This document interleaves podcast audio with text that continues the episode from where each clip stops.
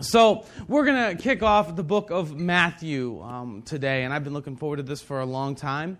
And, and we're going to be spending a long uh, period of time on Sunday mornings uh, for the next you know, months studying the life and teachings and miracles of Jesus so that we can become better followers of Jesus. Because what we want to be are followers of the teachings of Jesus, not just believers in Him. So we're going to be walking through that. And, uh, you know, Matthew is just one of 66 books written in the Bible. And uh, each book in the Bible has its own uh, historical setting, its own author. And you need to understand a little bit about those if you're going to better understand uh, how to apply the book to your life. So, what I'm going to do with the Gospel of Matthew is um, kind of as we go throughout the series, talk about the history because we could spend weeks just looking through the history of the book.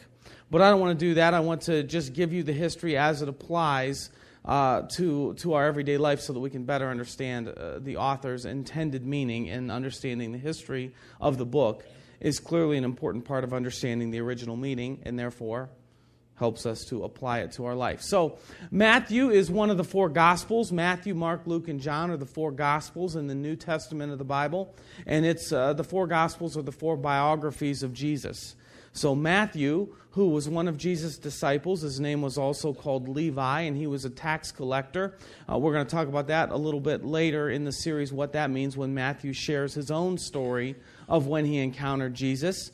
Uh, but, but Matthew was written uh, most scholars believe it was the first uh, book of the New Testament written uh, very early on, definitely the first gospel written, and it was written primarily to a Jewish audience. In other words, Matthew sat down and thought, how can I teach Jesus to Jewish people like myself? Um, it was written in Aramaic. Uh, Jews would have spoken that language and understood that language. And specifically, what we're going to see in Matthew is because he's writing to a Jewish crowd. Now, the Jews had been waiting for hundreds of years for the coming of the Messiah. The Old Testament, which was the Jewish Bible essentially, had been finished around 400 years before the coming of Jesus. And they had this promise that God would usher in his kingdom a new way of life, and he would do so by sending the Messiah. And so every Jew in the first century was waiting for God to send his Messiah. Well, Matthew was a follower of Jesus and believed that Jesus was the Messiah and that Jesus brought in the kingdom of God. But he believed that the Jews, for the most part, missed it. He was there, he walked among them, and they ended up having him crucified. So, what he's trying to do in the book of Matthew is say, here are the indicators. The Old Testament is filled with indicators, prophecies they're called, so that Jews could know when the Messiah had arrived. And what Matthew's trying to do is say, look at how Jesus fulfilled these indicators. He was the Messiah, he is the Son of God, and this is his kingdom that he brought. It's a way of life. So we're going to learn all about that through the book of Matthew, and I'm going to start in Matthew chapter 3. The reason I'm starting in chapter 3 is that chapters 1 and 2 are essentially the story of Jesus' birth, so we'll go back to 1 and 2 at Christmas uh, in December and hit chapters 1 and 2. We're going to start in chapter 3. And what I'm going to do as I battle the effects of the ragweed that I complain about every Sunday morning what I'm going to do is read through uh, chapter 3, 1 through 12, and then we're going to break it down sort of verse by verse and circle some words and, and talk about what it means for our life today. So, Matthew chapter 3 would invite you, please bring your Bibles. There are some Bibles back there in the entrances of the cinema if you want to follow along. Download it on your smartphone, uh, Bible app, whatever, and follow along. So, chapter 3 1. In those days, John the Baptist came, preaching in the desert of Judea and saying, Repent, for the kingdom of heaven is near. This is he who was spoken of through the prophet Isaiah. A voice of one calling in the desert, Prepare the way of the Lord, make straight paths for him. John's clothes were made of camel's hair, and he had a leather belt around his waist His food was locusts and wild honey. Sounds like an interesting guy.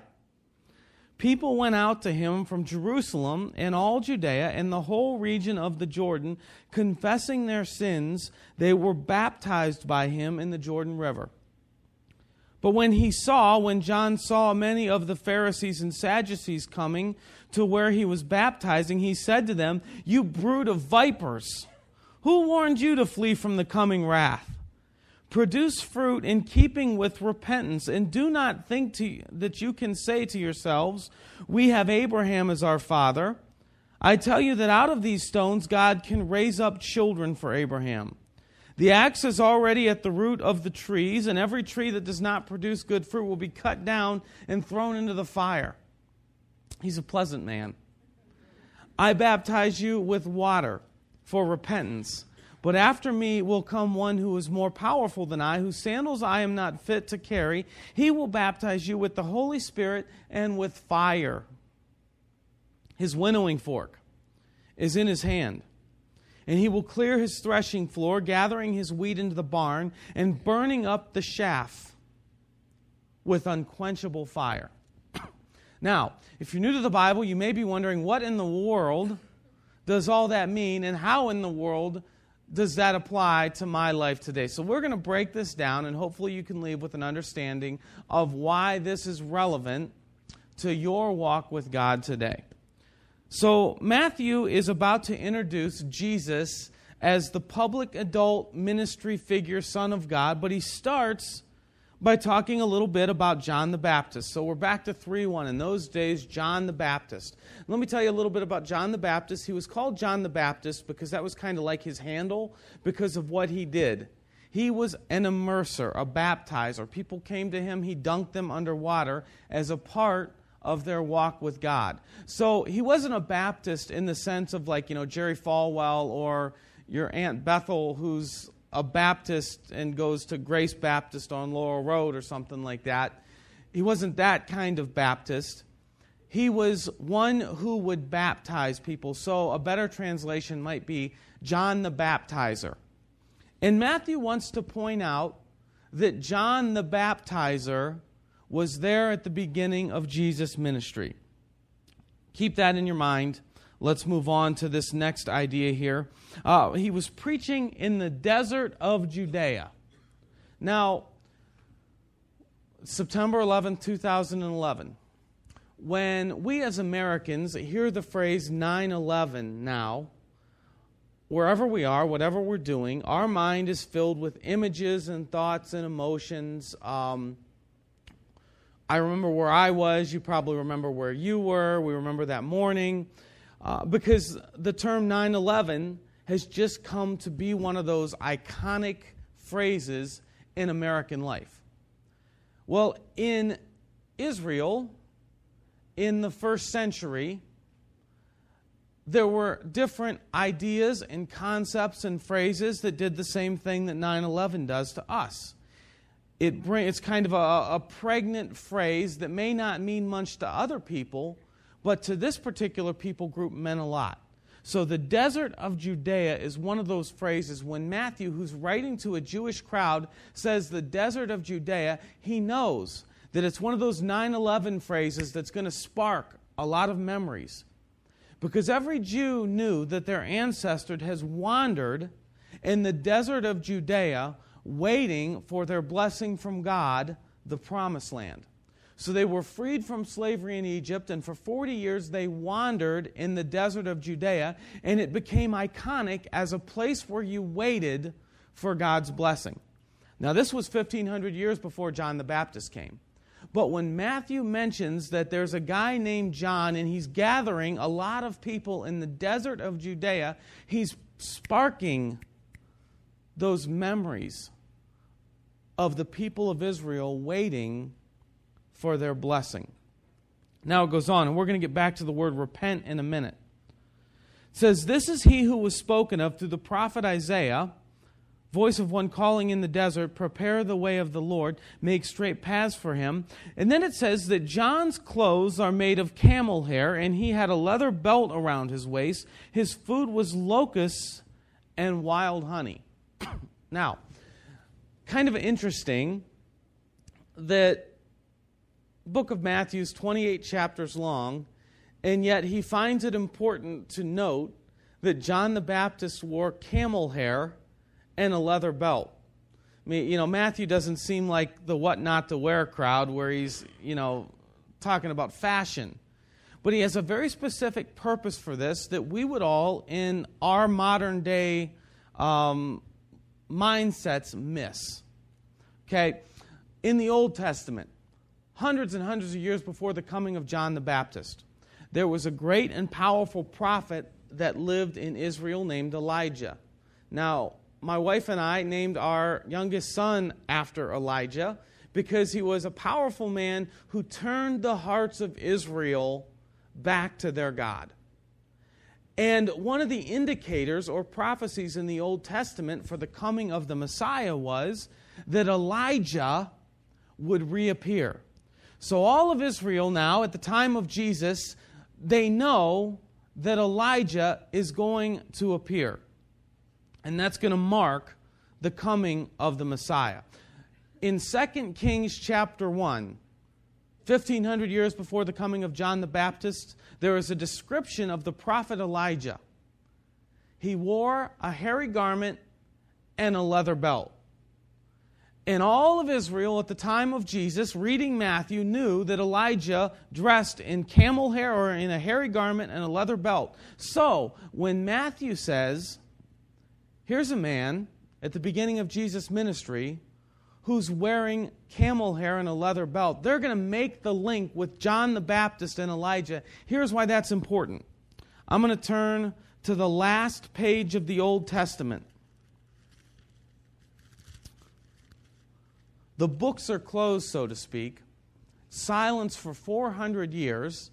People don't know when the Messiah is going to come, but here's what they know the last prophecy written Malachi 4 5. See, I will send you the prophet Elijah before the great and awesome or dreadful day of the Lord comes. Now, what people know is that the Messiah is coming to bring the way of God, and Elijah is going to be an indicator.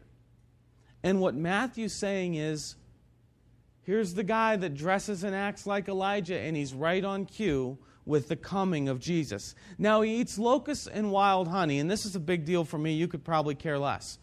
I had always thought about the bugs, locusts, okay? Want to hear my locust story? this is my locust story. When I was in college, we lived in a quad. There were four, four uh, dorm rooms in a central um, like lounge area with one desecrated bathroom that eight men used um, and there was a locust once in our sink. Big, nasty looking, angry looking locust. And, and, and I remember one night I was sitting in the lounge on the couch, and like four of my friends, you know, so you picture, you know, men sized men, for lack of a better description, creeping in the bathroom, and, and they have a can of hairspray and a lighter. so it's going down. And I, they're going after this locust that's trapped in the drain of the sink because nobody wants to mess with it. So here's what I hear, and I'm going to take this off, okay, because I don't want to. I hear these guys going in and they're creeping in because everybody's nervous because, you know, locusts look nasty. And I hear, this locust just starts screaming. And four grown men are now scrambling over each other, running out into the. So, you know, I'm just sitting there and I see guys creeping in. And then I just see this chaos of activity running out the front door while this locust is screaming in the sink. I severely damaged my vocal cords. that's my that's my um, that's my locust story. Anyway, what I learned when I went over to Israel is that there is a tree that bears fruit year round. And it's the locust tree, and it bears fruit called locusts that look like a giant bean. So when Middle Easterners think of John the Baptist who survived on locusts and wild honey, makes complete sense to them. He ate the fruit of the locust tree with honey, and all of a sudden that doesn't seem like such a bad diet. Because I had always wondered how in the world do you eat 1,500 calories a day in locusts and honey? But that's what we're talking about here. Anyway, what, what, what Matthew's trying to do is link John the Baptist with Elijah and help the Israel the, the, the Jews understand that just like the Messiah would be brought in by Elijah, Jesus was ushered in by an Elijah like man named John the Baptist. Okay. In a little bit later on, uh, verse 6, Matthew says, confessing their sins, they were baptized by him in the Jordan River.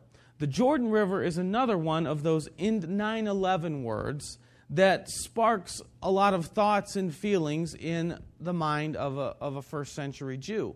Because just like God had guided the Israelites into the desert to await entry into the promised land, He also guided them from the desert through the Jordan River into the promised land. So Matthew's recreating the scene and saying, Here we are in the desert wilderness. Incidentally, here's a picture of the. Can you go back to the picture? This is a picture of the Judean wilderness, and you really can't see it all that well, I guess, because it's kind of washed out. But it's just this vast expanse of brown, dusty nothingness, and the Jordan River flows through that. And God has his people back at this same place, back at the same water, ready to usher in a new way of life, a new kingdom. And so Matthew is trying to link together what happened at the beginning of Jesus' ministry with what happened at the beginning of the people of, uh, of, uh, of Israel's identity in God. Incidentally, theme throughout Scripture a walk with God often begins, usually begins at the water. John baptized people as a part of their journey with God in the New Testament, we see people encountering water baptism as a beginning of their walk with God, just like the Israelites encountered going through water. It's almost like God wants us to have a common beginning at the water of baptism. All right, let's go back to John's message now. Repent, for the kingdom of heaven is near. Let me talk for a minute about repentance. I don't know what comes to your mind when you hear the word repent. Now, if you don't have a church background, maybe nothing. Maybe you've never even heard of the word repent. But for me, what comes to my mind is anger, like oppression, judgment, guilt. Let me tell you specifically what comes to my mind when I hear the word repent. Now, my grandma's maiden name is Yoder. So I have some Amish roots. And uh, when I was growing up, we would often go down to Amish country, you know, Millersburg, Berlin, um, Winesburg, um, you know, Sugar Creek, basically Route 39 and 62, Heaven's Waiting Room. Um, and and we would uh, we would go down there, and we still do. And when my wife and I go down there, um, uh, toward the uh, Route 39 and 62 in Berlin, there's a place called Saul's Market. Any ever been there to Saul's? It looks like a big wooden castle. Um, across the street is a little church. And there is usually a guy out in front of this little wooden church holding up a Bible, yelling. and you can only understand a few words that he says, like hell and repent. But he's angry and he's yelling at people and it's muddled and it's confusing, but the word repent comes through loud and clear like a verbal club. Repent, repent, repent. And if you're like me, that sort of a thing tends to repel you rather than draw you in. He's not the kind of guy that I'm going to invite to my, you know, Friday fire relaxing thing. This is a guy who's angry and who wants people to know that they're wrong. But what we need to do, because it's important to Matthew and was important to John the Baptist and Jesus, the word repent is a very important word in a walk with God. And it carries with it the idea of confessing that something is wrong in your life, feeling appropriate levels of guilt and remorse over that action, and then committing to turn. Carries with it the idea of an about face, a 180, walking one way and then turning and going a different way. Doesn't mean perfection. It's not like, okay, now I'm, you know, have completely purged my life of all profanity. I have now repented. Repenting is that moment when you realize here's the change I need to make.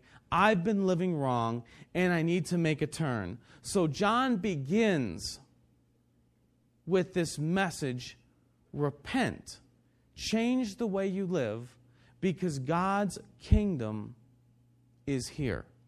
Now he goes on, and we're going to define this a little further.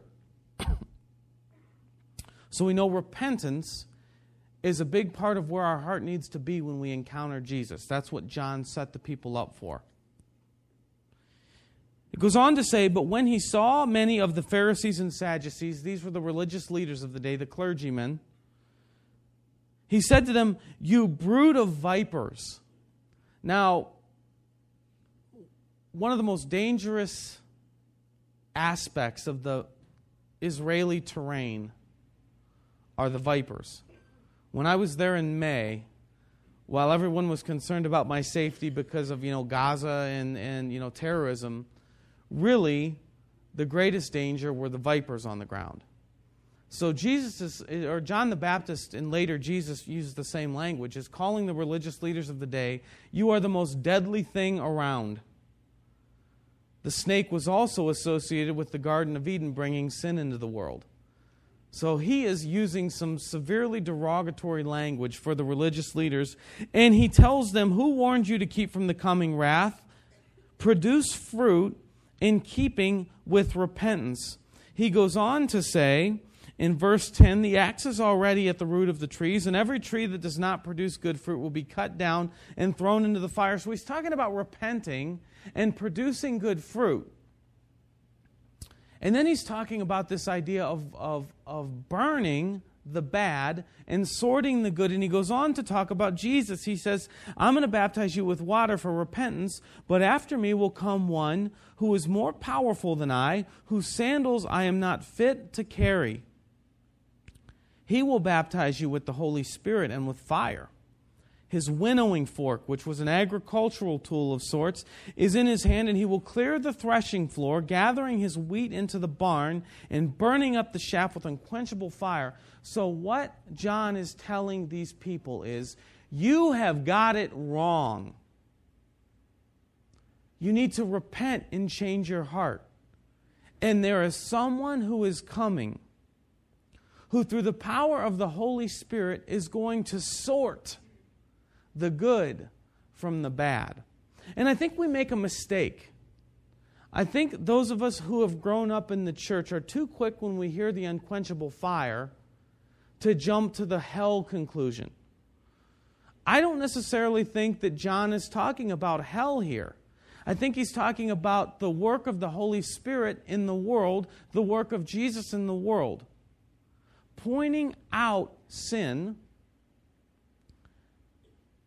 and burning that out of our life and rounding up the good and making it better. Because John seems to be talking with the Pharisees about their life now, about repenting and producing good fruit now. And then he follows it up with more agricultural language, almost as if to say, There is one coming who is going to burn out the bad and bring out the good. But that all starts with an attitude of repentance. I think the message of Scripture is clear, and the message of John the Baptist is that if we want to follow Jesus, we're following an unquenchable fire that aims to burn from our life everything that doesn't honor God and make greater in our life the way of God, the kingdom of God. But the key to all that is repentance. An attitude that says, God, I am open to listening to you, to hearing your word. And when I'm convicted of the junk in my life, allowing your spirit to burn it out so that good can come in my life instead. And this is what God does when we follow Him. This is the good news of the gospel. It is hard to make changes in your life, but when we submit to the leadership of Jesus, what we're doing is we're inviting in unquenchable fire that will burn out the bad and bring up the good. A couple of years ago, I had a major moment of repentance in my life. Um, God opened my eyes to a sizable blind spot. For the first 10 years of my life in ministry, you know, studied ministry in school, studied scripture, read scripture, all that. I believed that the purpose of our church and my life as a follower of Jesus was primarily, if not only, to help people get to know Jesus, to help people find and follow God. That was it. I did not care really about helping the poor, about reaching out to those in need. And when people would come to me and ask, why does Polaris not do anything for the poor? Anything might not be fair, but why, why are you not more focused on the poor and those in need? I would say with a straight face, God calls some churches to care for the poor, but God has called our church to lead people to Jesus, and we need to be very focused on that and not get distracted by the poor. That seemed right to me at the time.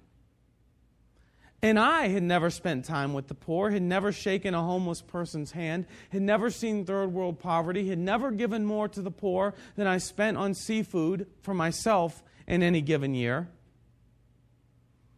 And I remember beginning to read books like ReJesus and Missional Renaissance. Books that, that, that called out the fact that Jesus clearly had a heart for the poor how can you say you follow Jesus if you don't do the things that he does? And I began to feel that unquenchable fire nudging in on my territory. But what really happened is my heart was broken. And while I am a thick headed, stiff necked man, that was one instance when repentance filled my heart because I realized I was wrong. And I brought that before God, and I watched God burn that selfishness and that wrong thinking out of my character and build up, and it's still going on. I'm by no means the most generous man in the room, okay, but begin to build up the good fruit in my life as an alternative. And I've seen that in my own life and in the lives of other. And that is the message that John the Baptist brings in is that Jesus, if we're going to follow him, we can expect encountering the burning fire of the Holy Spirit speaking into our lives and burning out the sin and gathering up the good and making it better let me share one final thought. Um, the gospel is good news. And there's a part of repentance where we might be tempted to grovel. Um, you know, maybe, maybe we want to like pay for our sins in order to be forgiven by feeling really, really bad for an extended amount of time. But the good news of Jesus is that he has already paid for your sins, and through the cross and through faith in his sacrifice, you are already forgiven. So you don't repent in order to gain forgiveness or to like win back the favor of God. You repent because God wants to make you better. But once you have had that moment of guilt, acknowledging your sin, you are free to let it go because God doesn't see it anymore. So the message of repentance is one of making yourself better, not one of groveling over your past sins. Because of the good news of what Jesus did, we don't have to live in guilt and shame. We can live in freedom that is only available to us through Jesus.